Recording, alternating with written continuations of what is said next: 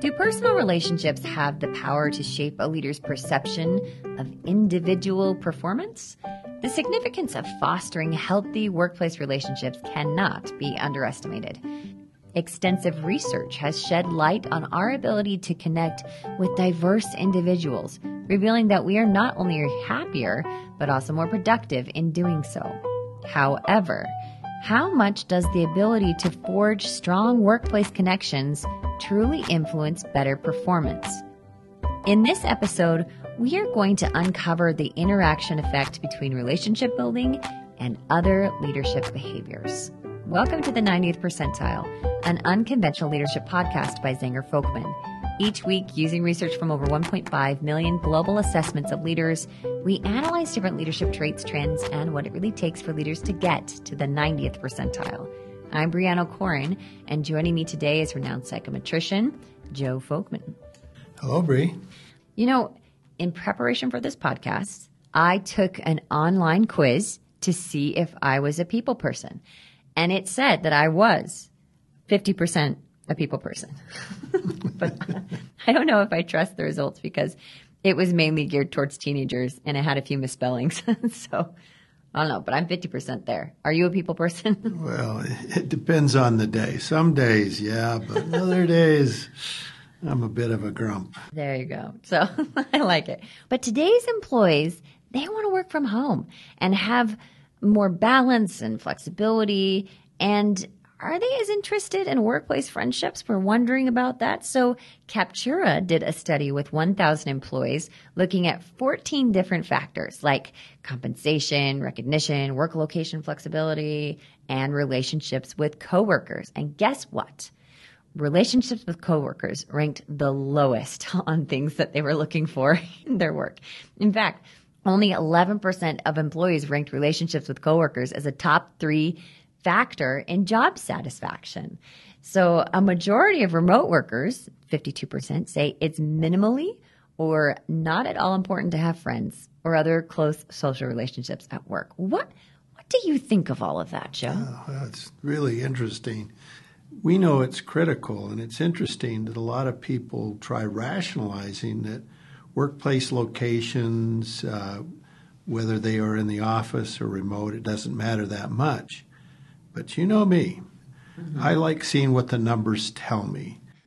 What can we learn about the performance and how it influences relationship skills they have? And, and so at the end of the day, uh, does your boss care about your people skills or your ability to get stuff done, which is most important? Using Zenger Folkman's what you call our golden database yes. of leaders, right? I created an index measuring six distinct behaviors that reflect good relationship building practices. Now, I analyzed data from 12,299 individual contributors to explore the link between relationship building and performance rankings. so I was going to see, you know, if people liked you, would your performance rankings be higher? Yeah. Managers evaluated each of the individuals on 59 behaviors, but in addition, they ranked their productivity and effort mm-hmm. as a as a whole, and so that was the performance ranking that they gave. So when you decided to run these numbers, I was thinking that relationships would definitely show up in the top 3 as you know something that your boss really thought was important for the people that work for them. And you want you want people with technical skills but you also want people with people skills. Uh, what, what were you thinking? Well i just read this book by Michael Bungay Stanier he said in the book the book was called how to work with anyone. And in there he makes the statement the quality of your working relationships determines your success and your happiness. Mm, bold claim. Yeah, well, and I believed that. I mean, I thought, well, that's true. Mm-hmm. Relationships are really important. But contrary to expectations that relationships reign supreme, this research identified seven other capabilities that had greater influence on the performance rankings than relationships did. The first was establishing stretch goals. The 2nd mm-hmm. drives for results. The third, inspiring and motivating others. Fourth, displays integrity and honesty. Fifth, uh, takes initiative. Sixth, technical, professional expertise. Seven was solving problems and analyzing issues. So let me get this straight. If your boss were to sit down today and he were to rank the skills that he wants from the people working from him, relationship building would come in number eight after all of those things. I think all of these others are coming up before because of their direct impact on like job related outcomes. Like, okay, so number one was, was what it was established as stretch goals. Every boss every boss wants someone who wants to set a stretch goal, of course, the, to go above and beyond. That's, that's the discretionary effort that we just, that's the gold we talk about. This reflects an individual's ability to take on challenging tasks and achieve tangible outcomes. It shows motivation, drive, determination, which naturally translates into higher performance rankings. So that makes sense to me. And look at number three. It was inspire and motivate others. You know, that demonstrates an individual's capacity to create a positive work environment, foster productive relationships among team members, and to bring energy to work. Oh, yeah. I mean, inspires, motivates, always finds a way into like everything. It really is golden competency. Um, I did find the inclusion of perceived honesty and inte- that was number four. Yeah, honesty, integrity in the rankings. I thought that was interesting that shows the significance of ethical conduct in the workplace. Trustworthiness, integrity are vital for establishing a positive work culture. So, yeah, it's up there. Well, and taking initiative, right? Uh, that showcases proactive approach to work, indicating individuals are self-driven. They're able to identify and act on opportunities without constant supervision. Mm-hmm. But also think about technical and problem-solving skills. Yeah. Gosh, I mean, if you didn't have that, I mean, well, you don't know what you're doing, right? you won't complete the Who task. cares if you have a good relationship if you don't know what you're doing? Sure. And can you solve a problem? So these things, it, it's like, duh, those things are more important than your relationship, right? When it comes to the performance. Well, and you know what the silver lining is here, Bree? The worries about relationship building is that it would bias people. Oh, my boss likes me. I mean, Yeah. this is all about who who do you like, not about whether whether you get your work done. And this was all about getting the work done. So people believe that because a person has a positive relationship with a boss, that influences the boss's perception about their performance. But in this study, it just wasn't there. And that's that has, that's an onion with a lot of layers. But yeah, in this in this case, the scoring of relationships did not lead to an elevated performance bias. So after learning this, you may be tempted to think, okay, what is the big deal everybody's making about being better at building relationships? Would you rank it dead last on a list of workplace benefits like we talked about at the beginning of the podcast? And therefore, you should not put forth a focused effort to utilize this important skill? Well, my curiosity wasn't satisfied. Never. I wanted to look closer at the influence relationship building had on other skills, and I, I wanted to understand the impact it had on the seven other skills that came before it. And so I wanted to see if it had influence on those skills. So we explored this. We divided the individual contributors into quartiles based on their relationship building skills and then analyzed the variance. This allowed us to compare the average scores on the seven capabilities across the different relationship building groups.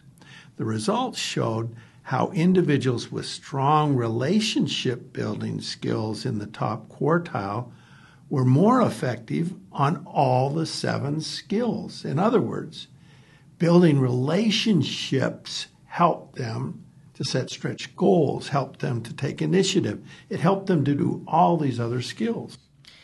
So, for example, let's look at that that top skill you were saying of, of stretch goals. Those individuals who are at the bottom, twenty five percent on relationship building, only rank at the thirtieth percentile on um, this skill of establishing stretch goals. And you can see similar scoring on the graph that I'm looking at for all of these competencies. So on the flip side, those who are really good at relationship building, top quartile, scored above the 70th percentile on like all of these skills. So in other words, like you were saying, being good at relationships improves people's perceptions of other skills. It has this ability to lift. It interacts well with Well, them. Yeah, and it's this interaction effect that went across all levels. There's a halo effect for relationships. When you're good at relationship, it enables you to be more effective at other skills. It can lift your performance. Think about trying to get others to embrace stretch goals. If they are very ineffective at relationships, people may resist uh, supporting a stretch goal because they don't like you. Right? It's like it's like who's going to embrace a stretch goal? You I hate that guy. I really don't like that guy. Right? Yeah. So having this ability to set stretch goals was really interdependent with your ability to build relationships. So, you know, in 2022, uh, Gallup did a study of employee satisfaction at work and found that 32% of employees who had a work BFF were satisfied, while only 15% of those without a work BFF were satisfied. It's important to have those relationships. I came across a great story that I wanted to share quickly of this woman. Her name is, um, she's an author, Sarah Watcher in the spring of 2006, she started working for an ad agency. She said the work was not glamorous as a junior copywriter. And three months in, she had run out of ways to talk about open floor plans and stainless steel appliances. It was getting a little boring. And she'd also noticed a few things working there, like how one of the senior writers' copy was always littered with kind of creepy innuendo, or how the agency owner would scream at junior account staff whenever a client was upset. Just some toxic things within that workplace, and the, fact that they had to be there at 8:30 a.m. no matter how late they'd worked on a pitch the night before. Then she said, Andrea showed up. She said, like me, she had moved to Phoenix with her partner. Unlike me, she'd spent years working at large agencies in Chicago. And she took one look around and realized the place was a total mess. And within weeks, she said she started spending more of her time in her office and they'd bounce ideas off each other and give critiques. They'd get burritos and crack jokes about the creepy guy. And she made her work better and she taught her a lot. And she said, for one, she taught me that I wasn't lucky to be there. I was underpaid and underleveled. I quit that job after 10 months. But Andrea, she just visited last month. She texted last week. She's one of the first people I'd call in a crisis. She says, I wouldn't trade that friendship for anything, but friendship at work isn't just about happy hours and forced fun. It's about feeling seen and understood. It's about feeling like people are in your corner when things get hard. And I just thought that was a great example of the power of a friend at work, someone on your side. And there's so many stories and studies of how friendship can make work better. And in our efforts to set healthy boundaries with employers, we should be careful not to build walls too big to forge friendships that can benefit our performance, but our personal life as well, day to day. So, before we're disregarding your likability and attributing any personality defects to something your coworkers just need to deal with, it's essential to recognize the invisible impact that relationship building has on your overall performance. Your ability to effectively communicate with others extends beyond solving your own problems. Your proficiency in listening builds trust and establishes integrity. Your friendships inspire others to reach higher, stretch alongside you, and work harder. While the ability to forge good friendships may not be the main thing you're getting out of work each day, its influence spreads across every dimension that drives excellent performance. The lesson here is clear. Don't leave these relationships to chance. These friendships are worth attention and effort. My conclusion is that Michael Bungay Stanier is correct. The quality of your working relationships does determine your success and your happiness. And we would highly recommend Michael's new book, How to Work with Almost Anyone. It's available on You Amazon. said almost. almost. The 90th Percentile, an unconventional leadership podcast, was written and recorded by Brianna Corin, Jack Zenger, and Joe Folkman, and produced by Zenger Folkman. If you are interested in learning more about Zenger Folkman's award winning 360 degree assessments, leadership and coaching offerings, or would like to attend our monthly leadership webinar series hosted by Jack and Joe, visit our website at zengerfolkman.com. If you like our podcast, tell your friends and coworkers about it, and be sure to subscribe on Apple Podcasts, Spotify, or Stitcher, and leave us a great review. Really like to read them. All resources and links to the research referenced in this episode can be found in our episode details or on our podcast page on zengerfolkman.com.